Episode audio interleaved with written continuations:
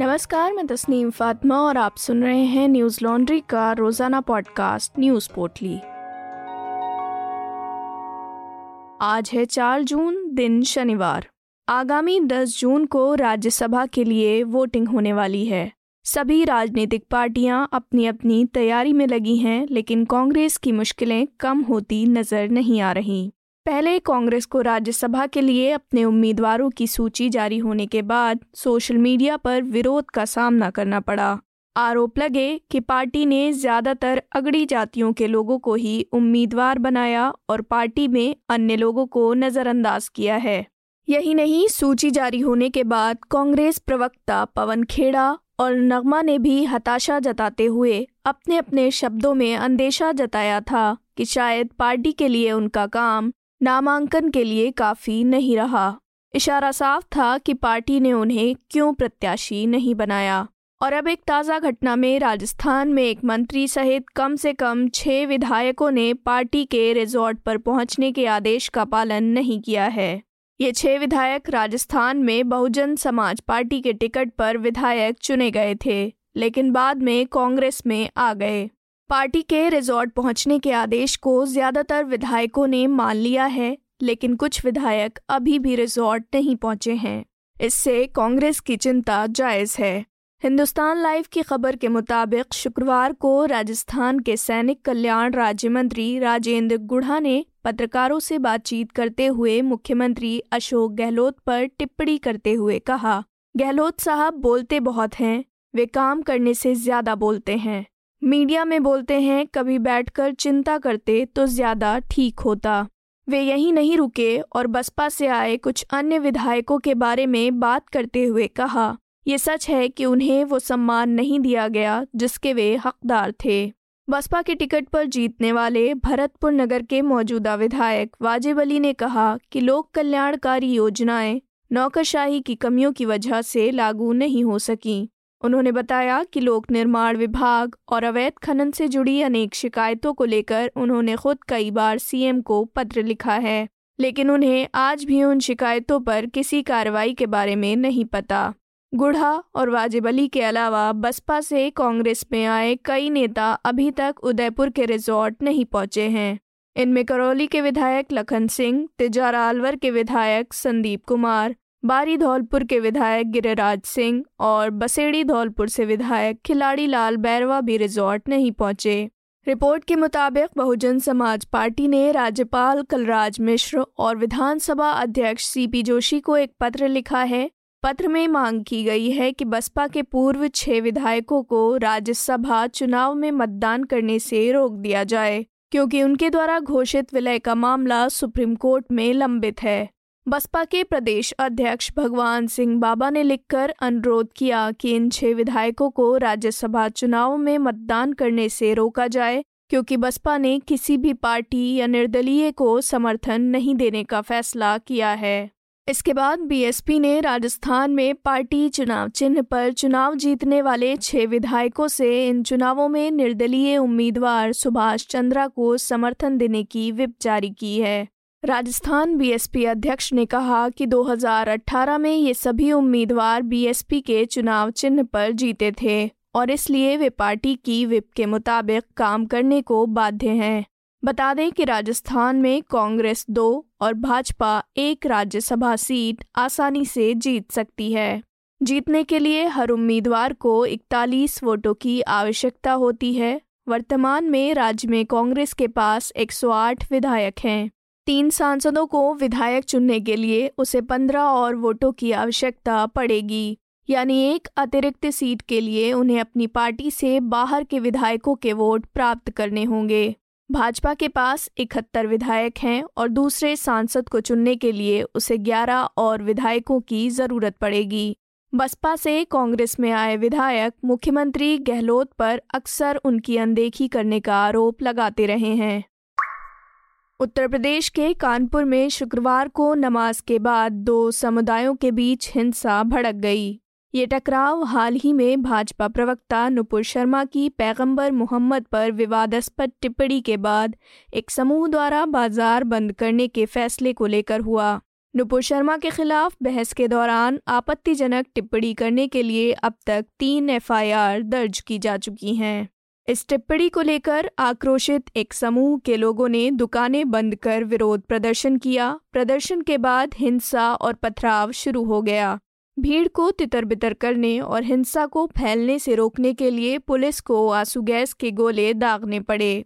घटना से जुड़े वीडियो और फ़ोटो सोशल मीडिया पर शुक्रवार से ही वायरल हो रहे हैं।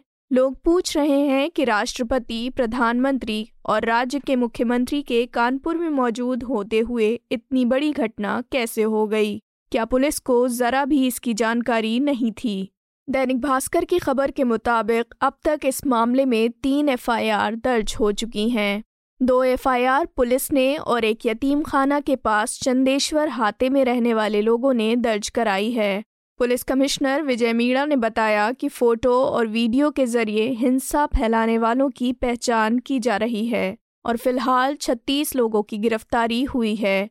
साथ ही 45 नामजद और 1000 अज्ञात लोगों पर केस दर्ज किया गया है। पुलिस ने मुख्य आरोपी ज़फ़र हयात को भी गिरफ़्तार कर लिया है। ज़फ़र को घटना का मास्टरमाइंड बताया जा रहा है और उस पर आरोप है कि उसने हिंसा से पहले भड़काऊ पोस्ट किए थे।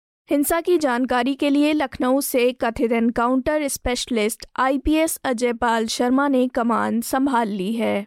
शुक्रवार रात अजयपाल कानपुर पहुँचे, जिसके बाद उन्होंने अफसरों के साथ बैठक की। देर रात ही आरोपियों के खिलाफ एक ऑपरेशन शुरू कर दिया गया। घटना के बाद उत्तर प्रदेश के मुख्यमंत्री योगी आदित्यनाथ ने शुक्रवार रात वीडियो कॉन्फ्रेंस के ज़रिए कहा, हिंसा किसी भी सूरत में बर्दाश्त नहीं की जाएगी। प्रदेश में शांति का माहौल बिगाड़ने वालों से सख्ती से निपटा जाए, शांति में खलल पैदा होने पर हर स्तर पर ज़िम्मेदारी तय की जाएगी। इस मामले में समाजवादी पार्टी के अध्यक्ष अखिलेश यादव ने ट्वीट कर कहा, महामहिम राष्ट्रपति जी, प्रधानमंत्री व मुख्यमंत्री के नगर में रहते हुए भी पुलिस और खुफिया तंत्र की विफलता से भाजपा प्रवक्ता नुपुर शर्मा द्वारा दिए गए भड़काऊ बयान से कानपुर में जो अशांति हुई है, उसके लिए भाजपा नेता को गिरफ़्तार किया जाए। हमारी सभी से शांति बनाए रखने की अपील है। पुलिस के अनुसार मामले की जाँच जारी है और आरोपियों पर रासुका भी लगाया जा सकता है। जम्मू कश्मीर में हिजबुल मुजाहिदीन का एक आतंकी निसार खांडे मारा गया है। अनंतनाग ज़िले में रात भर चली मुठभेड़ में तीन सैनिक और एक नागरिक के भी घायल होने की खबर मिली है। ये खबर कश्मीर जोन की पुलिस ने शनिवार को दी।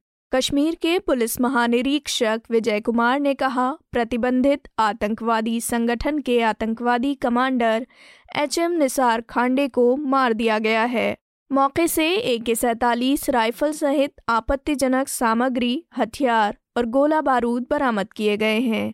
ऑपरेशन अभी भी जारी है। बता दें कि दक्षिण कश्मीर के शोपियाँ ज़िले में आतंकियों ने शुक्रवार को गैर कश्मीरी मजदूरों को निशाना बनाया था। वहीं अगलार जौनापुरा में आतंकियों ने मजदूरों पर ग्रेनेड से हमला किया, जिसमें दो मजदूर घायल हो गए। घायलों को नज़दीकी अस्पताल में भर्ती कराया गया है। पुलिस के मुताबिक खांडे पिछले एक महीने में अनंतनाग के अंदर मुठभेड़ में मारा गया हिजबुल का दूसरा कमांडर है। इससे पहले सात मई को पहलगाम के जंगलों में हिजबुल मुजाहिदीन का एक शीर्ष कमांडर अशरफ खान उर्फ़ अशरफ मौलवी अपने दो साथियों के साथ मारा गया था। वहीं कश्मीर में टारगेटेड हत्याएँ जारी हैं। गुरुवार को राजस्थान के विजय कुमार की हत्या के बाद अब एक गैर कश्मीरी मजदूर को निशाना बनाया गया है।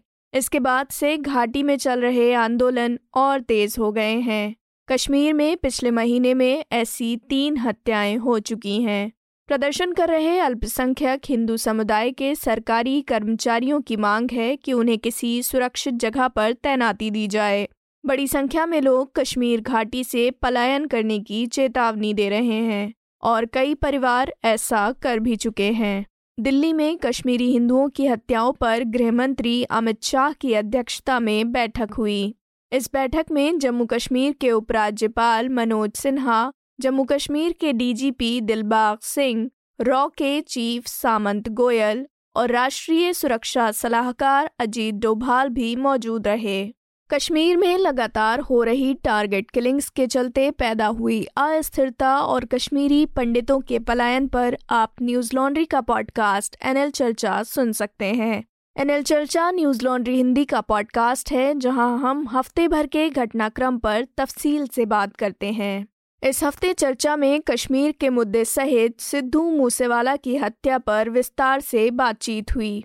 ये पॉडकास्ट आप हमारी website Hindi dot news laundry dot com सहित स्पॉटिफाई एप्पल पॉडकास्ट और स्टिचर पर भी सुन सकते हैं।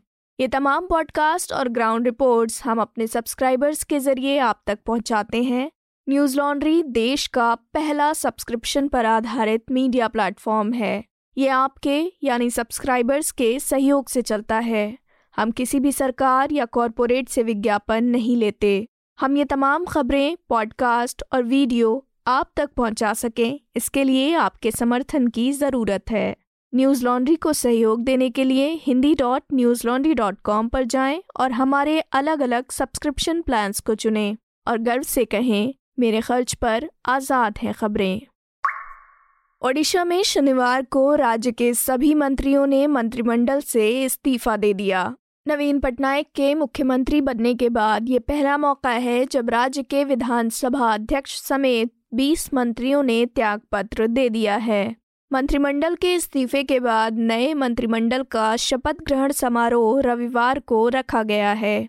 हालाँकि अभी स्पष्ट नहीं है कि नए मंत्रिमंडल में किसे शामिल किया जाएगा।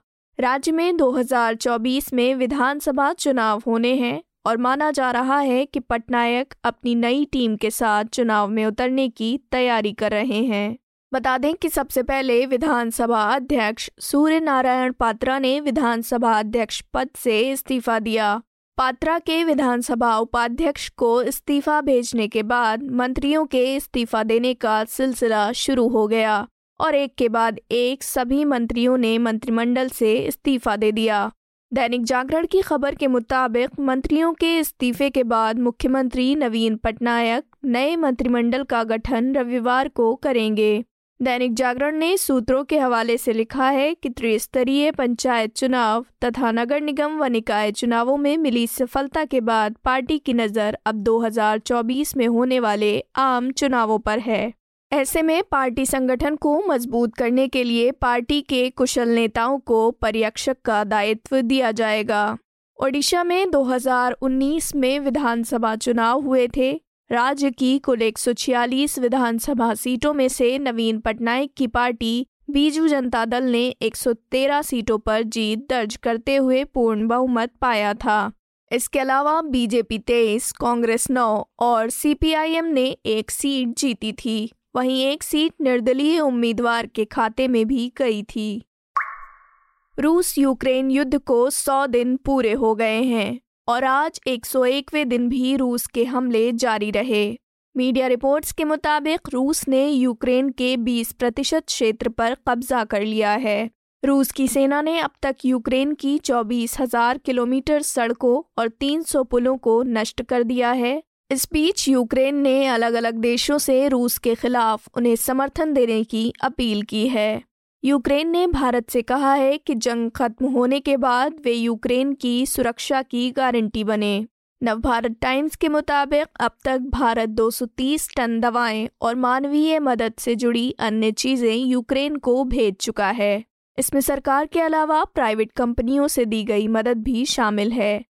दवा कंपनियों ने ही 70 से 80 लाख डॉलर की मदद भेजी है। ये वे कंपनियाँ हैं जिनके हेडक्वार्टर्स भारत में हैं, लेकिन उनके दफ्तर यूक्रेन और पूर्वी यूरोप में मौजूद हैं। इस युद्ध के बीच शुक्रवार को न्यूज़ एजेंसी रॉयटर्स के पत्रकारों की गाड़ी आग की चपेट में आ गई। घटना में दो पत्रकार घायल हो गए और ड्राइवर की मौत हो गई। रॉयटर्स ने बताया कि पत्रकार रूस यूक्रेन जंग को कवर करने के लिए पूर्वी यूक्रेन के शहर सीएवे रोदोनेस्क की ओर जा रहे थे, जो इन दिनों रूसी सेना के निशाने पर है। एजेंसी ने अपने बयान में कहा रॉयटर्स के दो पत्रकारों को मामूली चोटें आई हैं। सीएवे रोदोनेस्क के रास्ते में आग की चपेट में आने से रॉयटर्स के दो पत्रकार घायल हो गए हैं। वे रूसी समर्थित अलगाववादियों के वाहन में सवार थे। बता दें कि सोमवार को भी एक अन्य फ्रांसीसी पत्रकार, फ्रेडरिक लेक्रेर इमहॉफ की पूर्वी यूक्रेन में एक बस में मौत हो गई थी, जिसमें नागरिक रूसी बमबारी से भाग रहे थे। फ्रेडरिक ने ब्रेंच बीएफएम टेलीविज़न समाचार चैनल के लिए भी काम किया था। फरवरी के अंत में रूस के आक्रमण की शुरुआत के बाद से ही एक अंतर्राष्ट्रीय media advocacy group reporters without borders का कहना है कि यूक्रेन संघर्ष पर रिपोर्टिंग करते समय कम से कम आठ पत्रकार मारे जा चुके हैं। आज की न्यूज़ पोटली में बस इतना ही। कल लौटेंगे खबरों की नई पोटली के साथ। नमस्कार। न्यूज़ लॉन्ड्री के सभी पॉडकास्ट ट्विटर आई और दूसरे पॉडकास्ट प्लेटफॉर्म पे उपलब्ध हैं। खबरों को विज्ञापन के दबाव से आज़ाद रखें। न्यूज़ लॉन्ड्री को सब्सक्राइब करें।